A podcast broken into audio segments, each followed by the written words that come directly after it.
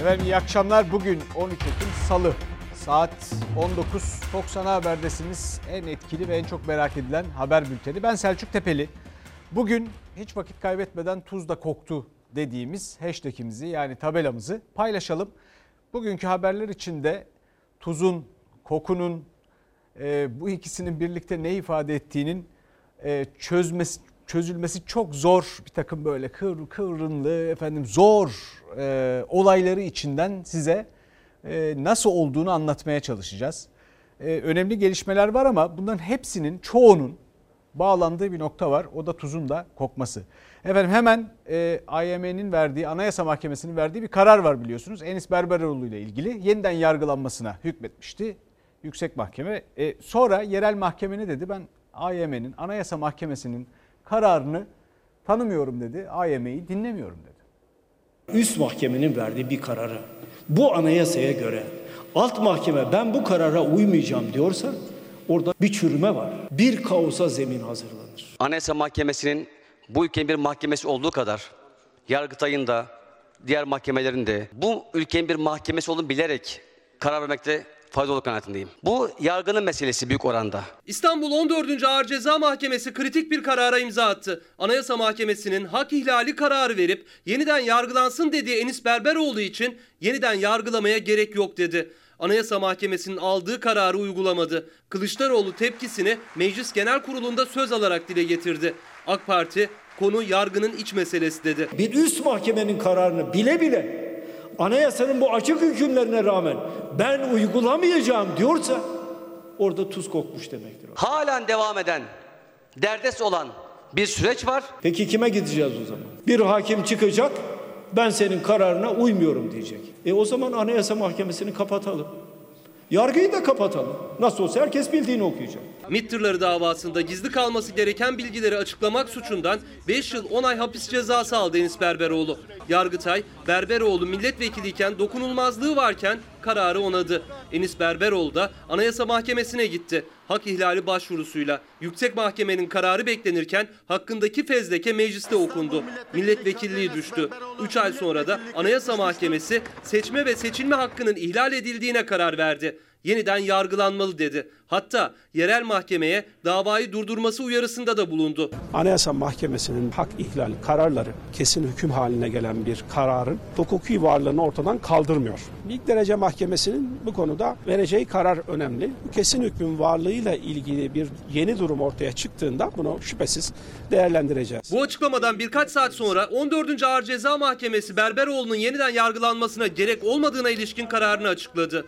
2017 yılında verdiği kararın arkasında durdu. Dava savcısının Anayasa Mahkemesi'nin kararına uyulmalı, yeniden yargılama yapılmalı mütalasına rağmen. Yerel mahkeme sarayın mahkemesidir arkadaşlar. Niye şaşırıyorsunuz?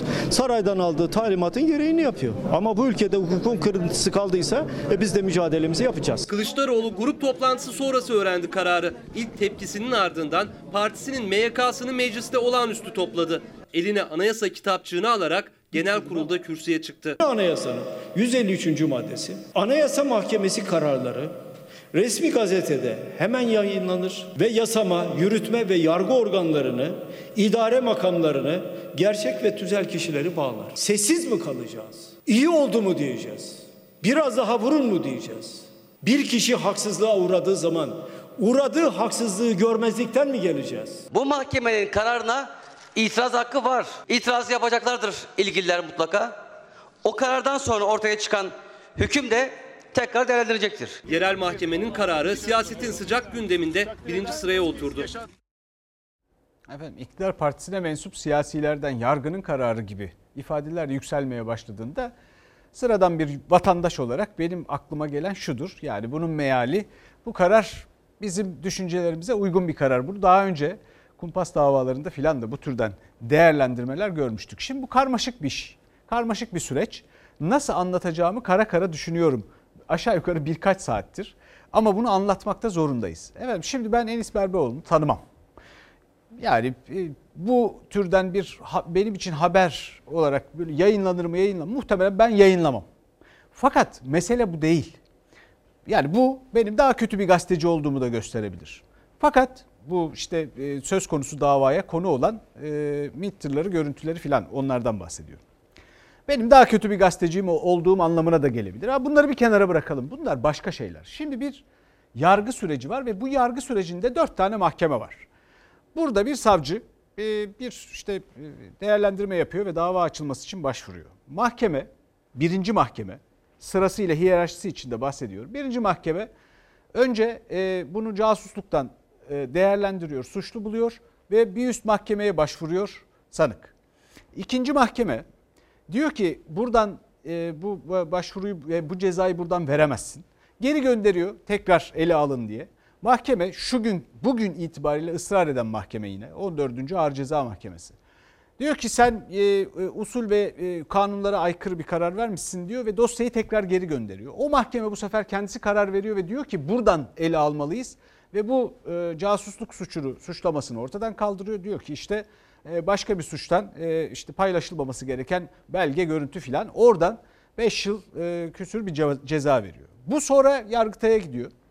Yargıtay'a gidiyor ama bütün bu yargılama süreci bir milletvekiliyle ilgili olduğu için ve o milletvekili 26. dönem milletvekili olduğu için e, aslında dokunulmazlığı var. Ama bir istisnayla bir geçici 20. madde eklendi anayasaya o dönemde hatırlarsınız.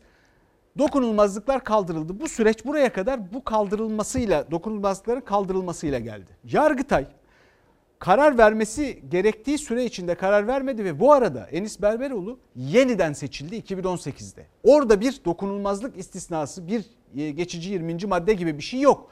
Dokunulmazlığı tekrar kazandı. Ve dokunulmazlık anayasada deniyor ki her bir dokunulmazlık seçim dönemleriyle başlar ve biter. Hepsi birbirinden bağımsızdır. Yani tekrar dokunulmazlık kazandığında bu yargılamanın artık durması ve bu milletvekilliğinin bitmesinden sonra tekrar ele alınması gerekir diye başvuruldu. Yargıtay böyle karar vermedi. Önce reddetti. Sonra başka bir dairesi tekrar reddetti. Sonra aynı daire, ilk daire tekrar ele alıyor. Ve diyor ki e, bu cezayı onaylıyorum ve tahliyesine karar veriyorum. Ama bu arada bu kararın beklenmemesi ve bu kararın beklenmemesinden dolayı da mecliste çok garip bir durum oluşuyor. Çünkü milletvekilliği düşürülüyor. Bu arada da pek çok tartışma oldu. Efendim milletvekilliğinin düşürülmesi için Yargıtay kararının beklenmesi gerekir diye ama beklenmedi. O zaman da Sayın e, Şentop e, e, TBMM başkanı değildi. O zaman Binali Yıldırım TBMM başkanıydı ve böyle takdir etti. Anayasa Mahkemesi'nin kararının beklenmesini talep edenler hayal kırıklığına uğramışlardı. Çünkü o üçüncü mahkemeden sonra bir dördüncü mahkemeye gitti. Efendim şimdiki durum şudur. Anayasa Mahkemesi dedi ki burada bir hak ihlali var. Niye? Yeniden kazanılmış yepyeni bir dokunulmazlık hakkı var ve siz o dönemde yargılamayı sürdüremezsiniz. Dolayısıyla siyaset yapma hakkının önüne geçilmiştir.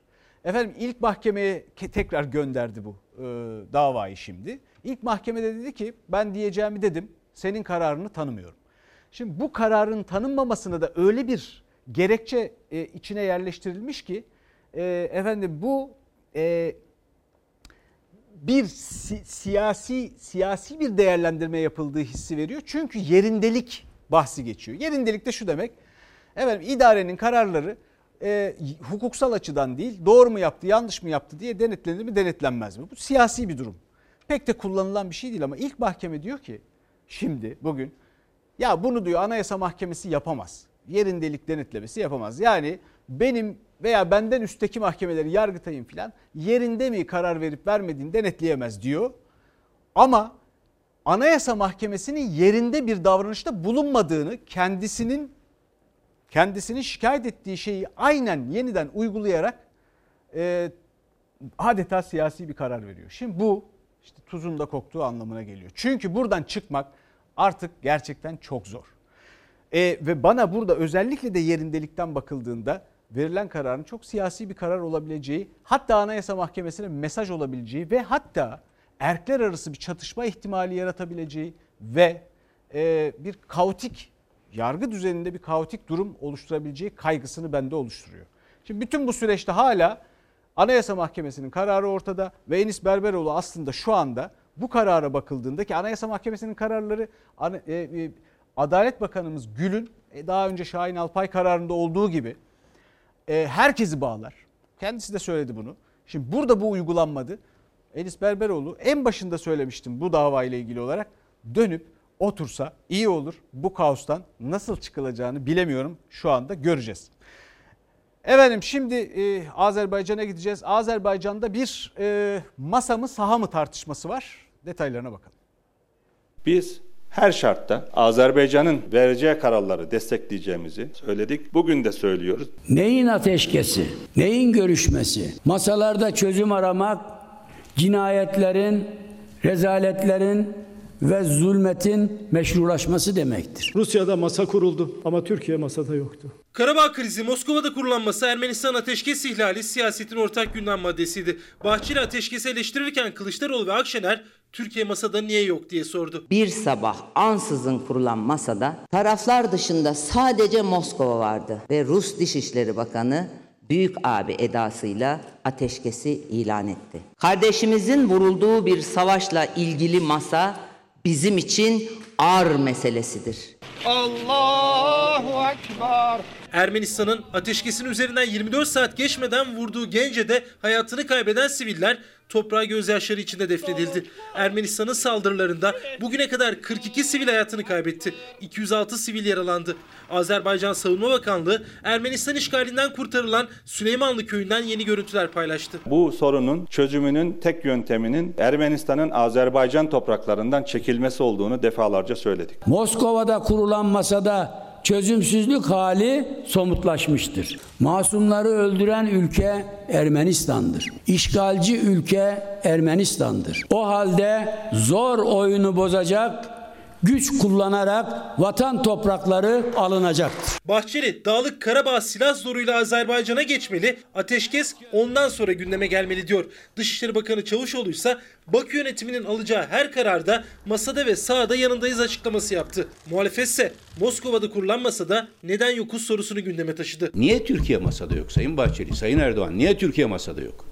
Niye masa Moskova'da kurulur Kafkasya'nın masası? Bu masayı kuranların masayı yanlış kurdukları nerede görüldü? Ateşkes birkaç saat içerisinde Ermenistan tarafından ihlal edildi. Dolayısıyla masanın kurulmasında demek ki bir yanlışlık var. Bir kez daha uyarıyorum ki Türkiye o masalarda kardeşinin yanı başında oturmalıdır. Bunu Azerbaycanımızın yalnız olmadığını dosta düşmana göstermek için yapmalıdır. İktidar muhalefet dikkatler Karabağ krizinin nasıl çözüleceğinde. Evet burada muhalefetin bu masaya bu kadar takılmasını ben doğrusu tam olarak anlamıyorum. Çünkü burada mühim olan o masada oyalanırken Azerbaycan'ın işgal altında bütün dünyanın işgal olarak tanımladığı Ermenistan işgali altındaki topraklarını kurtarmaktan uzaklaşması durumu ki bu, bu tuzağa düşmemek lazım. Çünkü e, bu toprakları Azerbaycan'ın şimdi kurtarması lazım. Efendim şimdi e, Hatay'da e, ve Kahramanmaraş'ta biliyorsunuz yangınlar oldu. E, hepimiz çok sinirlendik, öfkelendik. Canımız yandı. Ne kadar önemli yeşilimiz, ormanımız biz onlara gözümüz gibi bakıyoruz. Bununla ilgili de iki tutuklama var.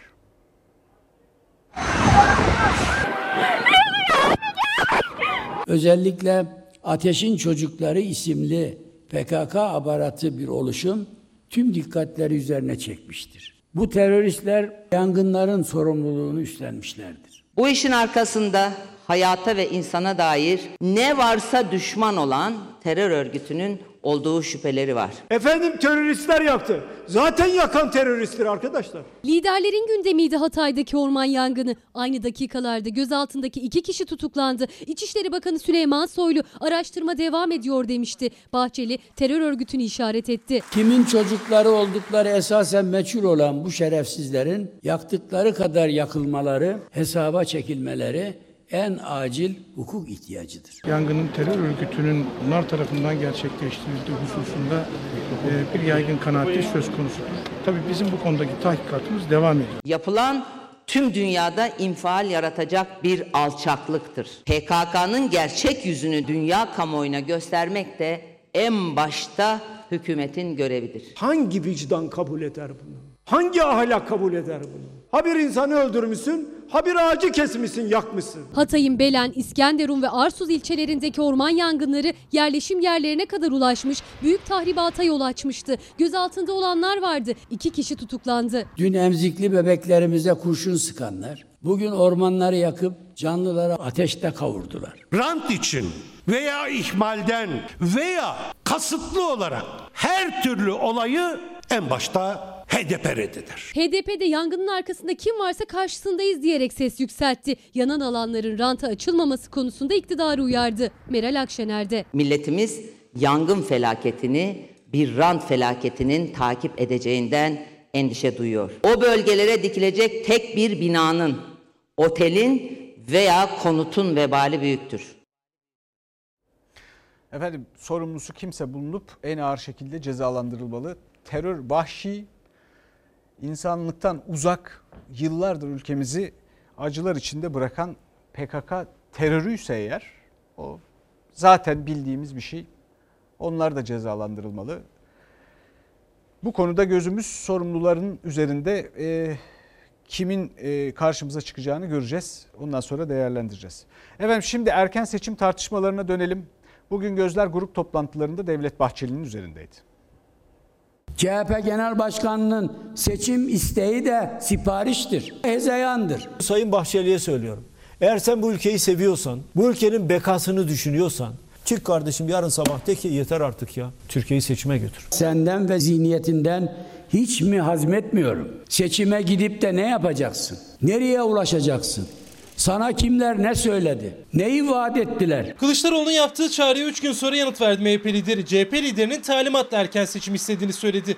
Erken seçim isteyen sadece Kılıçdaroğlu değil, muhalefet neredeyse tam kadro sandığı işaret ediyor. Biz erken seçim talebini söyleyenden çok söyletenleri yani sahibinin sesini ve kimliğini merak ediyoruz. Bu ülkenin kurtuluşu bir an önce seçime gitmek. Kılıçdaroğlu'na diyorum ki seçimi falan boş ver. Milliyetçi Hareket Partisi sandığın 2023 yılının Haziran ayında kurulmasından yanadır. 2023'te Cumhurbaşkanı adayımız Sayın Recep Tayyip Erdoğan'dır. 2001'de erken seçim yok dedi. Kısa bir süre sonra ülke erken seçime gitti. 2018'de Sayın Cumhurbaşkanı ve Sayın Bahçeli erken seçimden bahsetmek vatana ihanettir derken Mayıs'ta erken seçim kararı aldılar. Bu demektir ki Sayın Bahçeli ne zaman erken seçim yok derse bir erken seçim olur. Çağrıda bulunuyorum Sayın Bahçeli'ye. Eğer gerçekten kendinize güveniyorsanız milletin huzuruna gidin. Ve hey Serok söylesem anlamazsın. Göstersem algılayamazsın. Sen git Kobanici yoldaşlarınla kucaklaş. 2023'ün Haziran ayına kadar sistemin dayanmasını açıkçası zor görüyoruz. Yani ekonomik ve finansal altyapı çok örselendi. Bir yüzüğüm var diye diye bir de gezdin. Geride hayal kırıklığından başka bir şey bırakmadan gidiyorsun. Yazıktır. Bunu ben demiyorum. İlçe ilçe gezdiğim Anadolu kulağıma fısıldıyor. Bahçeli 3 yıl sonrasının MHP adayını da Erdoğan olarak ilan etti. Muhalefet 2023'ten önce seçim olur derken İyi Parti lideri Meral Akşener de Cumhurbaşkanı Erdoğan'ın gidici olduğunu söyledi. Meclis Başkanı da katıldı tartışmaya. Anayasadaki realite karşısında erken seçim kararı almanın çok çok zor olduğu kanaatindeyim. Kanaatimce seçimler bundan sonra Türkiye'de hep vaktinde yapılır. Sadece 2023'te değil ondan sonra da erken seçim Türkiye'de olmaz. Cumhur İttifakı ortakları 2023 diyor ama muhalefet ekonomik tabloyu sistem tartışmasını gerekçe göstererek Bahçeli'nin fikir değiştirebileceğini de söyleyerek seçimin erkene çekilebileceğini iddia ediyor.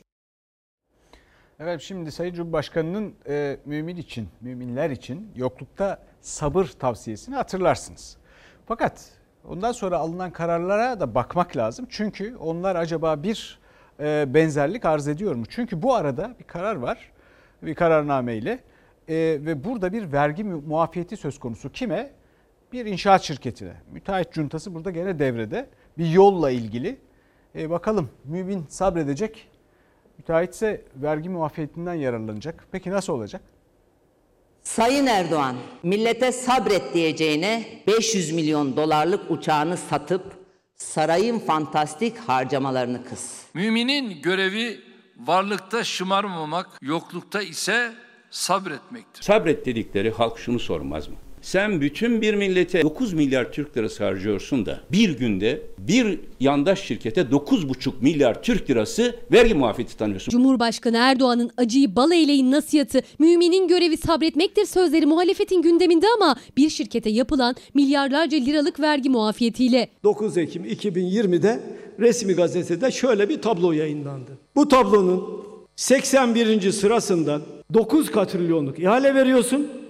9 katrilyonluk vergi muafiyeti veriyorsun. Çayın taşıyla çayın kuşunu vuruyorsun. Yok öyle yağma Sayın Erdoğan. Vatandaşıma geldi mi cebinde akrep var. Ama o 5 müteahhitin rantından zerre kesmiyorsun. 22 Ağustos Bandırma Bursa Yenişehir Osmaneli yüksek standartlı demiryolu ihalesi yapıldı. O ihaleye bir şirket 9 milyar 449 milyon 995 bin 883 lira teklif verdi. Aradan bir buçuk ay geçtikten sonra 9 Ekim tarihli resmi gazetede vergi muafiyet uygulanan 128 şirket yayınlandı ve o muafiyetlerin tutarı demiryolu ihalesini alan şirkete tam da aldığı ihale tutarı kadar vergi muafiyeti uygulandığı ortaya çıktı. Kim bu adam? Sabah, ATV, A Haber bunların sahibi. Siz böyle bir düzen gördünüz mü? Böyle bir düzeni yaşadı mı Türkiye Cumhuriyeti Devleti? Esnaf kardeşlerime soruyorum. Ya senin kiranı ödemiyor. Adama 9 milyarlık ihale veriyor. 9 milyarlık ihaleye karşılık da 9 milyarlık da vergi ödemeyeceksin diyor. Asgari ücretliden vergi alıyorsun. Son 4 yılda bütün projeleri almış, rant üstüne rant kazanmış bir şirkete vergiden muafiyet veriyorsun. Asgari ücretliye sabret deme yüzü sizde olur mu? Muhalefet bir şirkete ihale teklifi kadar vergi muafiyeti uygulanmasını eleştirirken Cumhurbaşkanı'nın kul yoklukla sınanır, müminin görevi sabretmektir sözünü hatırlattı. İhalenin bedeli 9 milyar 400 449 milyon. Peki vergi istisnası ne kadar? Tesadüfe bakın. O da 9 milyar 449 milyon sabır. Öyle mi? Geçeceksin bunları Sayın Erdoğan. Gerçek mümin acıyı bal eyleyendir. Cefayı bal eylemek millete, sefayı bal eylemek saray ve şürekasına. Yok öyle yağma Sayın Erdoğan. Bu düzen harami düzenidir. Haramilerin yönettiği bir devlet iflah olmaz. Bir şirkete aldığı ihale tutarı kadar vergi muafiyeti uygulanmasının gerekçesini henüz açıklama yok. Muhalefetin eleştirilerine yanıtta. Millet sabrının sonuna geldi artık Sayın Erdoğan. Ya aklını başına alacaksın ya da ilk sandıkta çatlayan sabır taşının altında kalacaksın. Efendim şimdi bir başka tartışma var biliyorsunuz. Aile ve Çalışma Bakanı Zehra Zümrüt Selçuk emeklilerimize maaş ödüyoruz diyerek e, yani bununla e, övünmüştü. Şimdi cevap da bugün grup toplantılarında Meral Akşener'den geldi. Ödemişler, hayır yapmışlar. Bu yıl Ağustos ayında toplamda 13,1 milyon emeklimize 30,5 milyar lira aylık ödemesi yaptık. Bu ülke 20 sente muhtaçken bile emeklisinin maaşını ödedi. Hangi kafayı yaşıyorsunuz? Siz neyin kafasını yaşıyorsunuz kardeşim? Siz ne zaman bu kadar uçtunuz? Şu kepazeliğe bakın Allah aşkına ya. Ve bunlar devleti yönetiyor. Taşerona haklarını verdiniz mi? Kadrolarını verdiniz mi de işsizliği ortadan kaldırdınız da mı? Emeklinin maaşını verdik diyerek övünüyorsunuz. Yazık yazık. Çalışma Bakanı Zehra Zümrüt Selçuk'un emeklilerin maaş ödemeleriyle övündüğü açıklaması yeni günde de muhalefetin gündemindeydi. Bütün emekli kardeşlerime seslenmek isterim. Senin yıllar yılı ödediğin paranı sana verirken bile ben sana para veriyorum bana oy ver diyor. Ya benim ödediğim para bu. Benim birikimim. Benim kumbaramdan alıp bana veriyor. Lütfet diyor. Ben sana bu parayı verdim diyor. Akla bakın. Son iki yılda ise emeklilerimize toplam 674,5 milyar lira aylık ödemesi gerçekleştirdik. Emeklilerimizin yanında olmaya devam edeceğiz. Hayırdır? Himmet mi veriyorsunuz? Hayırdır? Bağış mı yapıyorsunuz? 674,5 milyar lira emekli maaşı ödedik diyor. Keşke ödemeseydiniz. Utanır insan bunu söylemeye, utanır. Bak lütfettim. Senin aylığını vermeyebilirdim sana. Öp başına koy diyor. Sen bu emeklinin hangi koşullarda emekli olduğunu biliyor musun? Kaç yıl çalıştığını biliyor musun? Ne kadar prim ödediğini biliyor musun? Aile ve Çalışma Bakanı'nın iktidar olarak emeklilerimizin destekçisiyiz sözleri, maaş ödemeleriyle övünmesi muhalefet cephesinde böyle yankılandı.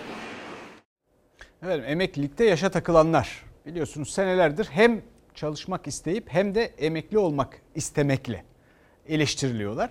Ama bir dinleyin bakalım neden böyle istiyorlar? insan onuruna yakışır bir maaş bağlanırsa hiç kimse çift dikiş yapmak zorunda kalmayacak. Biz sistemden çekilmek istiyoruz.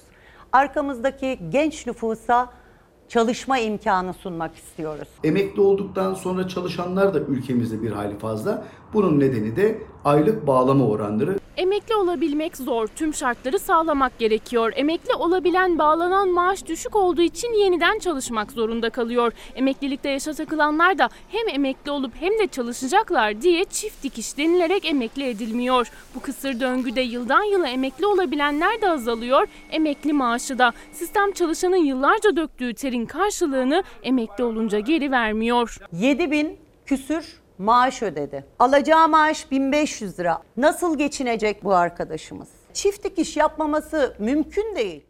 Çalar Saat'te İsmail Küçükkaya'nın konuğuydu. Emeklilikte Yaşa Takılanlar Derneği Başkanı Gönül Boran Özüpak, emekliliğe gün sayarken hükümetin yaptığı düzenleme nedeniyle emeklilik hayallerini yıllar sonrasına erteleyen EYT'lilere çift dikiş denilmesine tepki gösterdi. Emekli maaşlarının çalışırken kazanılıp maaşın beşte biri kadar olduğunu anlattı. Bunun sebebi düşürülen maaş bağlama oranları. Maaş yönünden de mağdur edildik. Bizler ve geleceğimiz olan genç kuşağımız. Emeklilikte yaşa takılanların emekli olduktan sonra çalışmamaları için ilk önce aylık bağlama oranlarında bir düzenleme yapılması, getirilmesi gerekir. 2000 ve 2008 yıllarında maaş bağlama oranları düşürüldü. Çalışanlar emekli olduklarında daha az emekli aylığı almaya başladı. Asgari ücretli bir çalışanın 2000 öncesi sigortalı olmasıyla bugün sigortalı olması arasında 1800 liralık emekli maaşı farkı var. 2000 yılına kadar ülkemizde sigortalı olmuş, asgari ücretle çalışmış, daha sonra hiç çalışmamış birisi emekli olduğunda yaklaşık 2800 lira emekli maaşı alabiliyor. 2000 yılından önce başlamış, 2008'e kadar çalışmış olan birisi asgari ücretle çalışmışsa 1865 lira emekli maaşı alıyor. 2000 yılından önce sigortalılığı başlamış ve bugüne kadar da 2020'ye kadar çalışan birisi de yaklaşık 933 lira emekli maaşı alıyor. En düşük emekli maaşı 1500 lira olduğu için 933 lira değil de 1500 lira almış oluyor. üzerimize erken emeklilik istiyorlar. Bütçeye yük algısıyla geliyorlar. Oysa ki biz erken emeklilik istemiyoruz. Efendim şimdi yeni Temmuz ayı işsizlik rakamlarında genç işsizliği de var elbette. 25 nokta %25.9. Tabii bu e, gerçeği yansıtıyor mu yoksa bu rakamlar da aslında e, bir şekilde kitabına uyduruldu mu? Yani bunu söyleyen pek çok uzman var. Ama bu arada tabii bu genç işsizliği, bu emeklilikte yaşa takılanlar, bakın toplumun içinde her çalışan kesim, onların şartları, onlarla ilgili bir yerdeki bir tıkanıklık herkesi etkiliyor. E, bu genç işsizliğini de şişirebilir. 25 yaşındayım. Annemle birlikte yaşıyoruz. Emekli maaşıyla geçiniyoruz rahmetli babamın. Eve ekmek parası getiremiyorum ben. Çalışıp para kazanmak istiyorum. Ne iş bulursam onu yapacağım yani. Ama bulamadım. İki yıldır iş arıyorum. Kendime uygun iş yok. Ne mesleğimize değer veriliyor, ne hani okuduğumuz bölümlere, ne yaşımıza, gençliğimize. Diplomalarının da yüksek enerjilerinin de çalışma heveslerinin de değeri yok onlara göre. Kimi kendine uygun iş arıyor, kimi ise ne iş olsa yaparım diyor. Hiçbiri iş bulamıyor. TÜİK'e göre gençlerde işsizlik %25,9. Uzmanlara göre ise her dört gençten biri değil ikisi işsiz artık. genel işsizlikteki oranları kullandığımız zaman genç işsizlik oranının açıklanan %25,9 yerine %52,9'a kadar çıkmış olabileceğini görebiliyoruz. Okulum bitti, diplomam elimde ama işsizim yani. Kendi alanımda iş bulamadım. Özel hastanelere falan da başvurdum. Başvurmadığım hastane kalmadı. Seher Özkan 21 yaşında anestezi teknikeri. Tam 2 yıldır iş arıyor. Çalmadığı kapı kalmadı. İşkur'a başvurdu. Sonunda beklediği haber geldi ama bulabildiği iş kasiyerlik. Çalıştığım bir emek sarf ettiğim diplomam elimde ama işsizim. Mecburen kasiyer olacaksınız aslında. Aynen öyle. Aramaya geliyoruz fabrika işi vesaire yani yorucu işler, ağır işlerde e, çalıştırılıyoruz genellikle. Kablo sanayisindeydim. Kilom kadar ağırlıklar kaldırıyordum öyle söyleyeyim. E, Şu anda zaten girdik yok. Yani aslında diplomanız var, mesleğiniz var. Evet ama iş yok. Genç İşsizler platformuna göre kayıtlı olanlardan çok daha fazlası ümidini kaybetmiş durumda olan kayıtsız işsizler. Üstelik çoğu da üniversite mezunu. iş arama ümidini yitirmiş, çalışmaya hazır ama iş aramayan veya çalışan ama mevsimsel işçi olduğu için şu anda istihdam edilmeyen veya haftada sadece birkaç saat çalışanları da düştüğümüzde bu rakamın %40'lara kadar çıktığını yani yaklaşık 1,7 milyon üniversite mezununun e, işsizlikle şu anda uğraştığını maalesef söyleyebiliriz. Gençler çalışmak istiyor. Kendi ayakları üzerinde durup kimseye muhtaç olmadan yaşamak istiyor. Günlerce, aylarca, belki de yıllarca iş kurum kapısını aşındıranlar var. Ama iş bulamayınca umutlar da yavaş yavaş tükeniyor. Ben 5 yıldan beri iş aradığım için bir umuttur diye gidiyoruz ama umut yok ya. Cidden yok. Hani bu ülkenin gençlerine hani imkan tanımıyorlar. Tanısalar bir şeyler yapar. Efendim Türkiye'deki insan kaynakları uzmanları sık sık e, şirketlerde böyle işe alımlarda Amerika'dan şuradan buradan çeviri bir takım sorularla e, değerlendirme yaparlar. Mesela onlardan bir tanesi de bana hep çok tuhaf gelmiştir. 5 yıl sonra kendinizi nerede görüyorsunuz? Bu gençlere bu soruyu artık sormasalar iyi ederler. Epeyce sinirlendirebilir çünkü. Efendim şimdi bir olayın detaylarına baktığınızda öyle ilginç başka şeyler, öyle başka acılar çıkıyor ki. Şimdi dün bir haber verdik. Biliyorsunuz e, Soma'da Ermenek'ten madenciler alamadıkları maaşları, tazminatları için e, hak mücadelesi yaparken yürümeye de ve Ankara'ya gitmeye de çalışıyorlardı. Anayasal haklarını kullanıyorlar ama elbette e, güvenlik güçlerinin engeliyle karşılaşıp durduruldular. Sert de müdahale oldu. Bunu da paylaştık sizinle. Şimdi onlardan bir tanesi e, nasıl bir müdahale olduğunu, neler işittiğini, kendisine neler yapıldığını anlatıyor.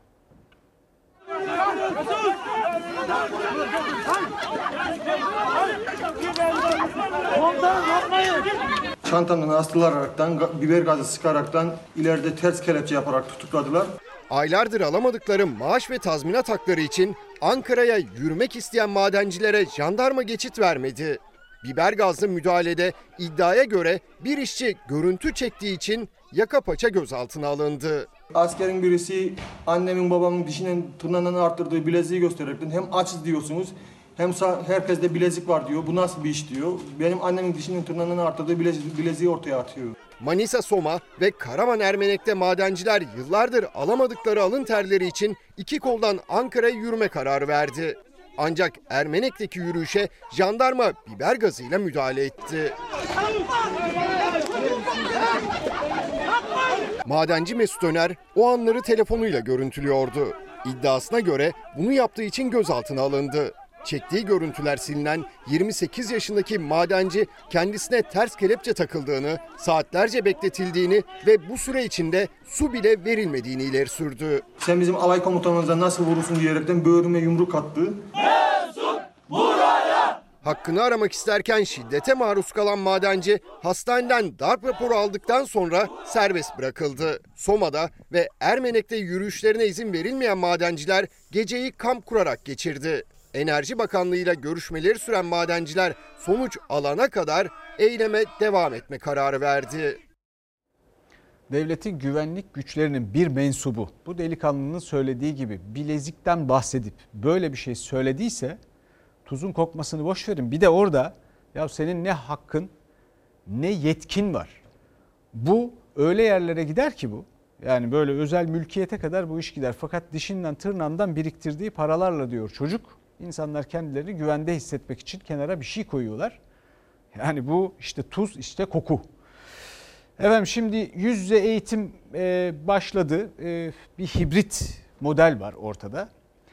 Ama bir kısım insan yani velilerimizin bir kısmı e, tedbirlerden şikayetçi. Acaba yeterince alındı mı alınmadı mı diye çocukları için el, elbette endişe ediyorlar. Onun dışında bu konuyu ilgilendiren bütün sektörlerde de ayrı ayrı şikayetler var. Evet sosyal mesafe yok. Okul kantinleri kapalı. Kurye geldi. Öğrenciler kapıdalar. Çektiği kredilerin ödeme zamanı geldi. En mağdur olan kantinciler evine ekmek götüremeyecek bir duruma geldiler. Öğrenci taşıyoruz ama çok az sayıda. Bütün araçlar borçlu olduğu için e, taksitleri ödeyemez durumdayız. Çalışan bir anneyim. Sıkıntı benim için çok sıkıntı. Ne yapacağımızı bilemiyoruz yani. Servislerciler de haklı. Veli bunu haftada iki gün gönderiyorum derken haklı. Herkes birbirine hak veriyor ama kimse ne yapacağını bilemiyor. Kantinler kapalı olsa da okul çevresindeki bakkallarda, marketlerde öğrencilerin sosyal mesafesi yok. Hatta kuryeden siparişini alan bile var. Kantincilerse evlerinde borçlarını nasıl ödeyeceklerini düşünüyor servisçiler gibi. Çünkü iki günlük eğitim için veliler çocuklarını servise yazdırmak istemiyor. Biz şu an kendimiz götürüp getiriyoruz yani sabah bırakıyorum işe gidiyorum işte öğlen saat tekrar geliyorum çocuğu alıp götürüyorum. İki gün için şartları değerlendirirsek servis olayını düşünmem. Yüz yüze eğitimin kapsamı genişledi ama okuldaki eğitim öğrenciler için iki günle sınırlı. Servisçiler herhangi bir düzenleme yapılmadığı için tam tarife istiyor. Velilerse o parayı ayda 8 gün için ödemek istemiyor. Odanın bize vermiş olduğu veya bir e, bununla ilgili bir bilgi yok, genelge yok. Şu anda görünen o bir aylık almak zorundayız. Ama bunu da dediğimiz zaman veli de doğal olarak diyor ki hayır ben madem öyle çocuğu servise vermeyeceğim kendi imkanlarıyla götürüp gel. Tabii iki günlük ödeyeyim bunu söylüyor. İstanbul Bakırköy'de bir okulun önündeyiz. Okulun önünde bekleyen okul servis araçlarından daha fazla velilere ait otomobiller var. Veliler daha güvenilir olduğu gerekçesiyle çocuklarını okula kendileri getirip götürüyor. Servisçilerse geçinemiyoruz diyerek dertleniyor. Aslında iki tarafta kendine göre haklı. Riski minimuma indirmeye çalışıyor. Geçen sene servisle mi gelmişti çocuğunuz? Daha önce servis kullanıyordu evet. Biz şu anda hazır. Okullar sokaktan daha güvenli. Biz kantinin açılmasını istiyoruz. Türkiye Kantin İşletmecileri Esnaf Dernekleri Federasyonu Başkanı Vahap Osmanoğlu'na göre de kantinciler de hizmet vermeye hazır ama açılmaları yasak hala. Oysa öğrenciler civardaki bakkallarda, büfelerde yoğunluk yaratmaya devam ediyor. Hatta kuryelerden güvensiz alışveriş yapanlar bile var. Okul kantinlerine açılış izni çıkmadı. Okul kantinleri kapalı olunca da bazı okullarda öğrenciler çareyi dışarıya çıkıp çevre esnafa koşmakta buldu. Hatta okula yemek siparişi veren öğrenciler bile var. Kurye geldi. Öğrenciler kapıdalar. Görüyor musunuz poşetleri? Ben de öğretmenim. Tamam ilkokullarda sıkıntı yok. Yarım gün 3 saat idare eder çocuklar. Liselerde durum biraz sıkıntılı. Dışarıdan söylemek ya da dışarı çıkmalarına izin vermek daha korunaksız gibi geliyor. Kantinler denetlenerek açsa açılsaydı çok daha iyi olabilirdi. Evet bir izleyicimiz demiş ki değerli kardeşim haberde bu kadar uzun yorum yorar. E, kendisine hak veriyorum fakat Enis Berberoğlu ile ilgili yerel mahkemenin Anayasa Mahkemesi'nin kararını tanımamasından bahsediyor. E, haklı ama konu çok karmaşık ve aslında çok önemli. Ama şöyle haklı belki de şöyle özetleyebilirdik.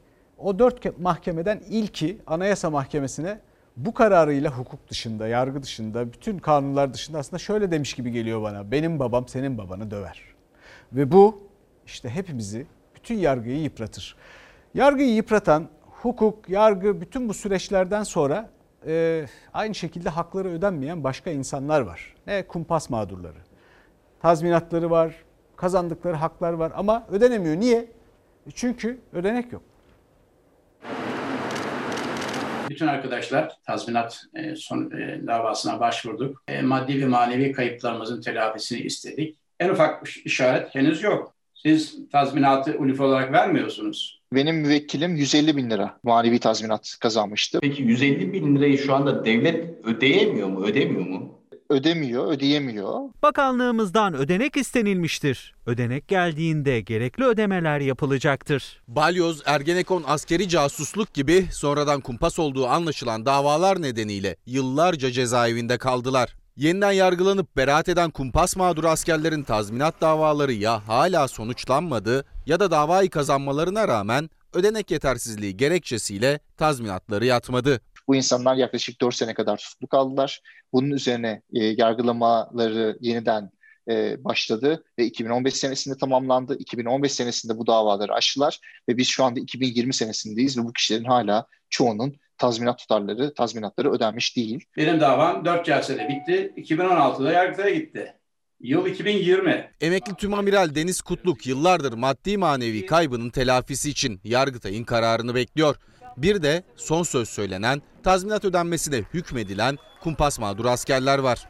Kimi 50 bin lira, kimi 1 milyon liranın üzerinde tazminat kazandı ama Ödemeler ödenek yetersizliğine takıldı. Bunun e, sebebini tabii ki e, kestirebilmek güç. Yani Türkiye'nin çok ciddi anlamda bir ekonomik darboğaz içerisinde olduğu da birçok çevre tarafından zaten dile getiriliyor ekonomistler tarafından da. Avukat Hüseyin Ersöz'ün müvekkillerinden kumpas mağduru bir askere de 150 bin liralık tazminat ödenmesi gerekiyor. Mahkemeler tazminatların Maliye Bakanlığı tarafından ödenmesine karar verdi. Ancak defterdarlıktan yapılan açıklamaya göre ödenek bekleniyor. Kumpas mağduru askerler haksız yere cezaevinde kaldıkları yılların karşılığını alamıyor. Dosyanıza gerekli ödemelerin yapılabilmesi için ödenek beklenilmekte olup ödenek geldiğinde gerekli ödemeler yapılacaktır. Başlatmış olduğunuz icra takibi aslında etkisiz bir yol. Çünkü devlet e, bu konuyla ilgili olarak e, zaten haczedilebilecek e, bir tüzel kişilik olmadığından dolayı sadece icra takibini açıp yine beklemek size düşüyor. Kemiğimiz oldukça sağlamdır, kabuğumuz serttir, bunlara dayanırız.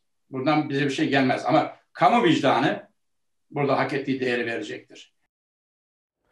Memlekette bir de sahte içki faciası yaşanıyor. Doldurulmaya hazır vaziyette olduğunu değerlendiriyoruz. Sahte içki faciası 8 ile yayıldı. 44 kişi sahte içki terörünün kurbanı oldu. Polis ekipleri teyakkuzda 7 kişi tutuklandı. Aldıkları malzemenin etil alkolle metil alkolün farkını hiç kimsenin ne satıcının ne kullanıcının anlaması kesinlikle mümkün değil. Bilmeden içine az miktarda bile metil alkol karışmış olsa insan hayatına mal oluyor. Beyin fonksiyonlarımızı bozar. Artık solunum güçlüğü çekmeye başlar ve yoğun bakımlık hale gelir. Bir sonraki evre ölümdür. İstifra ederek görmemeye başladı. Sonra hastaneye götürdüm.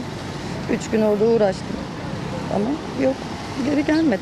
Babasını sahte içki nedeniyle kaybeden kadın son anlarını böyle anlattı. Toplam bilanço korkunç. Türkiye son bir haftada 8 ilde 44 kişiyi sahte içki nedeniyle kaybetti. En çok ölüm 18 kişinin hayatını kaybettiği İzmir'de yaşandı. İstanbul ve Kırıkkale'de ölü sayısı 7'ye yükseldi. Emniyet Genel Müdürlüğü denetimleri sıklaştırdı. 60 ilde imalathane ve depolara baskınlar düzenlenmeye devam ediyor. Yapılan operasyonlarda 16.737 litre etil alkol, 2495 şişe sahte alkollü içki ele geçirildi. Yakalanan 58 şüpheliden 7'si tutuklandı. Vergilemede optimal nokta aşılırsa vatandaş kaçak ürüne yönelir. Sağlık harcamaları artar, vergi gelirleri sanılanın aksine artmaz, azalır. Ölüm vakalarındaki artış nedeniyle gözler alkollü ürünler üzerindeki ÖTV oranına çevrildi. Vergi uzmanı Doktor Ozan Bingöl'e göre bayi karı ve üretim maliyeti 48 lira olan bir içki 112 liralık ÖTV ile birlikte 160 liraya satılıyor. Bu da yaklaşık %234 oranında vergi demek. Bingöl insanları kaçak içki üretimine iten en büyük nedenin bu olduğu görüşünde. 2006 yılında toplanan her 100 TL'lik ÖTV'nin 5 lirası alkolden toplanırken 2019 yılında bu oran 10 liraya çıkmıştı. Doktorlarsa sahte içki tükettiğine dair en ufak bir şüphe duyanların acilen hastaneye gitmesi gerektiğini söylüyor. Erken evrelerde bulantı, kusma, görme alanında daralma gibi e, sorunlar ortaya çıkar. Bu dönemde eğer müdahale edebilirsek hastaların birçoğunu kurtarabiliriz. SMA'lı hastaların, bebeklerin aciliyetini biliyorsunuz. Aman o çocuklar kurtulabilecekken belli bir yola da girmişken bürokrasiye takılmasın.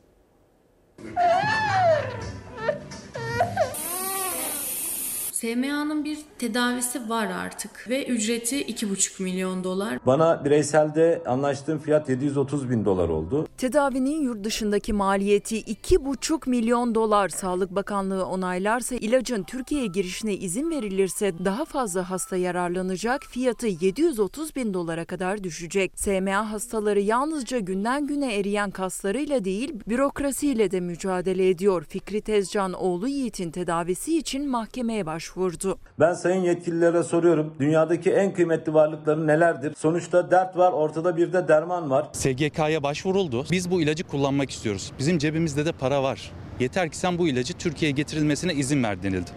Sağlık Bakanlığı bunu reddetti. 5 lirayla 10 lirayla 2,5 milyon doları toplamaya çalışıyoruz. 5 aylık Enis Tavha gibi 40'a yakın SMA hastası çocuk var. Aslında 2 yaşından küçük bu çocuklar için gen tedavisi imkanı var ama ailelerin 2,5 milyon doları yok. Kampanyalarla biriktirebilmeleri de mümkün değil. Boğazından e, solunum cihazına bağlı. İnsanlara inanan 10 lira için yalvarıyoruz. Çünkü insanların verdiği 5 liraya 10 liraya muhtacız. büyük destek lazım buna. İsviçre'deki CEO'suyla iletişime geçtim. Daha sonrasında e, kendisinden bireysel olarak fiyat teklifi istedim. Yiğit ise 13,5 aylık babası Fikri Tezcan mücadeleyi bir adım ileri taşıdı. İlacı üreten firmaya ulaştı. Türkiye tedaviyi onaylarsa fiyatın neredeyse dörtte birine düşeceğini öğrendi. Türkiye İlaç ve Tıbbi Cihazlar Kurumu'ndan hiçbir cevap gelmeyince de kuruma dava açtı. Emsal bir karar bekliyorlar. Lütfen ilacın en azından ülkemize girişine izin vererek çok daha fazla zulüm etmeyi lütfen bıraksınlar. Efendim bir izleyicimiz demiş ki bu emekli maaşlarının ödenmesi ve bunun açıklanmasına istinaden biz de evimizin kirasını ödeyip cama asıyoruz. Bu evin kirası bu ay ödenmiştir diye. Efendim böyle güzel yorumları var izleyicilerimizin. Şimdi kısa bir reklam arası var. Sonra gündelik demokrasiden ulaşımla ilgili çok ilginç bir şey konuşacağız.